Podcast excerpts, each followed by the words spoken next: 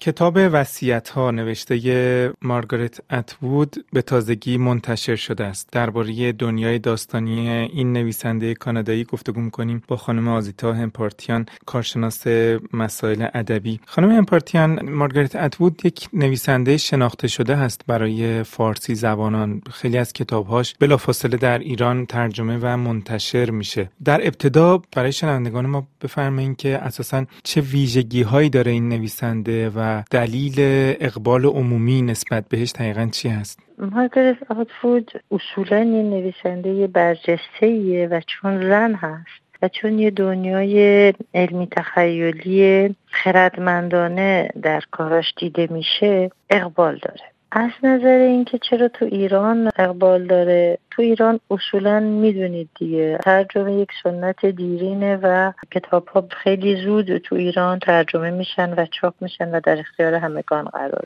یکی از کتاب های مهم آترود که تو ایران خیلی استقبال ازش شد و تو دنیا هم همون قسمت اول این کتاب وسایا هست به نام هندمید تال که ترجمه فارسی شده سرگذشت ندیمه تو ایران و با اقبال روبرو شده. شاید دنیایی که دنیای تخیلی که در این کتاب ارائه شده خیلی می‌تونه با ایران کنونی قابل مقایسه باشه و قابل تطبیق باشه.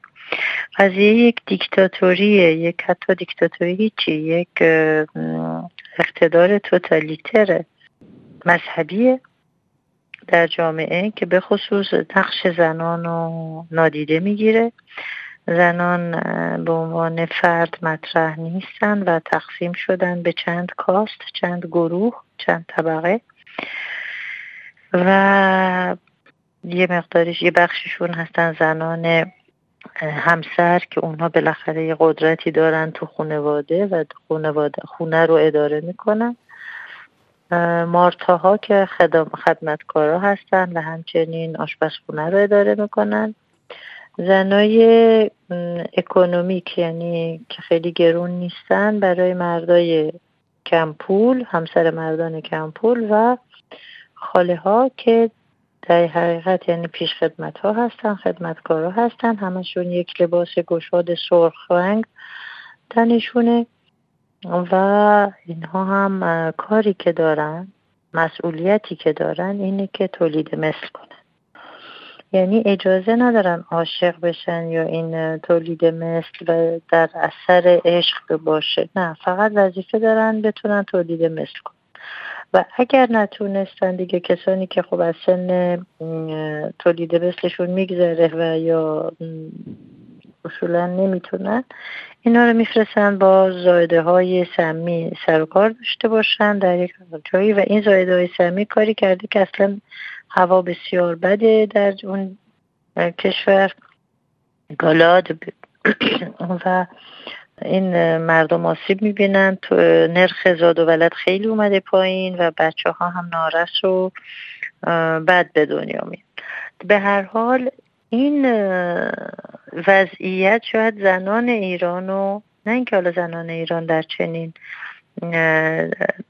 پارادیگمایی قرار می‌گیرن تو ایران ولی به هر حال به نوعی تصویریه که می‌تونه در البته این یک رمان علمی تخیلیه و, و اصولا در بخش رمان های هستش که اینها بهشون میگن رمان دیستوپیک که خلاف اوتوپیکه. یعنی اوتوپیا که یک مدینه فاضل است و ایدئاله دیستوپیک علیهشه. یعنی آدم ها اجازه خوشبختی ندارن جوامع اجازه خوشبختی ندارن همه چی در این جهت. و اصولا شخصیت خانم آترود طوریه که نه فقط در ایران فکر می‌کنم در تمام جهان این شخصیت برجسته جا برای خودش داره و حرفی برای زدن داره. همین که حدود 35 سال بعد 34 سال بعد کتاب وسایا رو در میاره که ادامه اونه در یک چارچوب بسیار جالب که یعنی میگه خب حالا بعد از 34 سال بعد از 15 سال در حقیقت داره میگذره تو خود کتاب. 34 سال بعد خانم آترود نوشته کتاب. بعد 15 سال خب این هنوز این دیکتاتوری سر کار این حکومت توتالیتر و این خدا سالاری هست. داره میگذره ولی از درون داره فاسد میشه. از درون داره فاسد میشه و داره سه تا زن هستن که هیچ ربطی هم به هم ندارن که اینها تاثیر می‌ذارن. یکیشون در کانادا به دنیا آمده یکیشون در خود گالا دختر یکی از بزرگترین فرماندهان اون کشوره. یکی دیگه هم یه جلادیه یه خانومی جلاد مال نسل قبل از ایناست که اون انقدر تونسته تحت شکنج و اینو اعتراف بگیره. کلی اسرار جمع کرده اسرار هم. و این اسراره که در حقیقت خط عادی این کتابه و میگه که این رژیم در زیر پوستش چه خبره. در کتاب سرگذشت ندیمه یک نفر یکی از همین ندیمه ها یکی از همین مستخدمه ها این فقط از طریق خاطراتش می‌تونه زندگیش رو نجات بده. نه نجات بده یادش میاد شوهرش و یادش میاد دخترش و یادش میاد بهترین دوستش و به هر حال اونجوری که خواسته بودن تمام حافظه ها رو پاک کنن مال اونو نتونسته بودن پاک کنن و او یادش آمده بود. به یاد آورده بود و تونسته بود که به هر حال بخش انسانی خودشو با این خاطره ها حافظه و این نقش مهم حافظه رو در جامعه ما و در زندگی ما نشون میده که حافظه چه جایگاهی داره و نباید یادمون بره. هیچی نباید یادمون بره. نه فجایع نه خوشبختی ها. آتوود جزو نسل نویسندگان کانادایی هست. بستری که آتوود درش رشد و پرورش پیدا کرده دقیقا چی است ادبیات کانادا تحت دو تا مسئله روی نویسندگان کانادایی حاکمه. که نویسندگان زنشون به خصوص همه فمینیستن. یعنی اصولا در کانادا جریان فمینیستی خیلی مطرحه و جریان اکولوژی قطعا. و تحت تاثیر ادبیات رمان نویسی آمریکا. سبک و سیاق اونا رو دارن. مکتب نویسندگی آمریکایی رو دنبال می‌کنن. یعنی بلدن داستان بنویسن بلدن چارچوب بیافرینن. واقعا مدل ساختار پردازی آمریکایی. چیزی که در آتفود به عنوان یک نویسنده کانادایی مطرحه اینه که اون خب اولا فوق العاده تحصیل کرده هست و یکی از استادان انگلیس زبان انگلیسی ادبیات دانشگاه در آمریکا درس داده در تمام دانشگاه مهم کانادا درس داده در هاروارد تحصیل کرده. در نتیجه زن برجسته از این نظره و این به عنوان نویسنده حالا تخیلش و رمان نویسیش بعدم به قسمت های کارهای مختلفی کرده. هم سینما هم حمایت از محیط زیست که الان برای پرندگان استرالیا پرندگان مهاجر استرالیا مثلا یک حرکت و جنبشی را انداخته. به هر حال کانادایی نویسندگانشون صرفا سرشون تو ادبیات و کتابشون نیست. یه خورده سعی می‌کنن به بیشتر مشکلات جوامع و دروورشون هم بپردازن.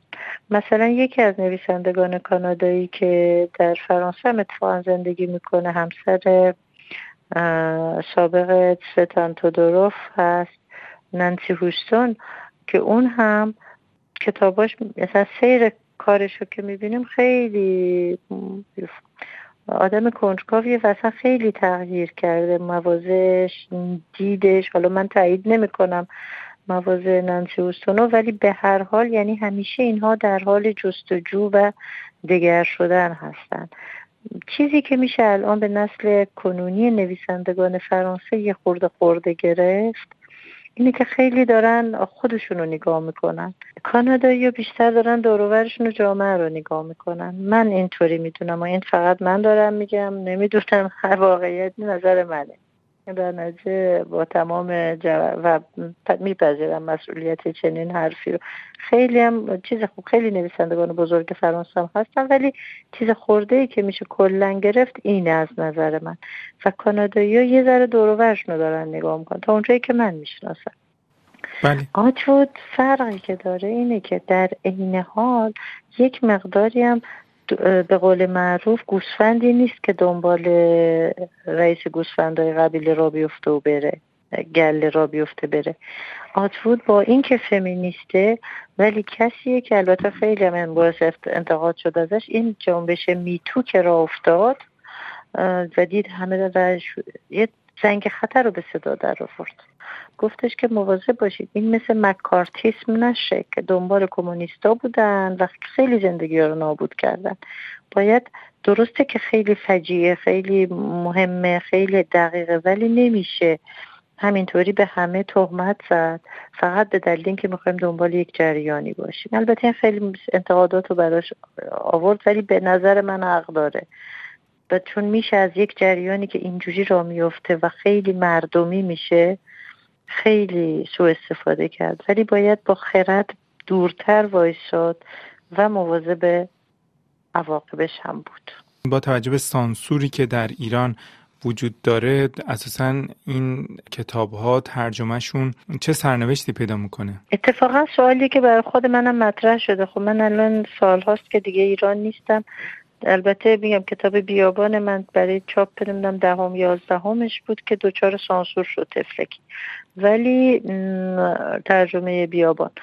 نمیفهمیدم من برای چی ولی خب به هر حال اما من همین مشکلمه. این چجوری تونسته در بیاد تو ایران؟ به چه شکلی در اومده؟ خداوند سالاری مذهبی توتالیتر مطلقگرا؟ خب این یعنی چی؟ یعنی من نمی‌دونم. ندیدم کتاب به فارسی بخونم. که ببینم خلاصه چگونه این مترجمه حتما متبهر تونسته از دام سانسور در بره. برام خیلی جالبه که بدونم چگونه ممکنه چون من زیاد دیگه با محیط چاپ ایران در تماس نیستم جز برای تجدید چاپ ترجمه ولی برام عجیبه که این کتاب چگونه تونسته تو ایران در بیاد. سپاسگزارم از شما آزیتا همپارتیان مترجم و استاد ادبیات در فرانسه.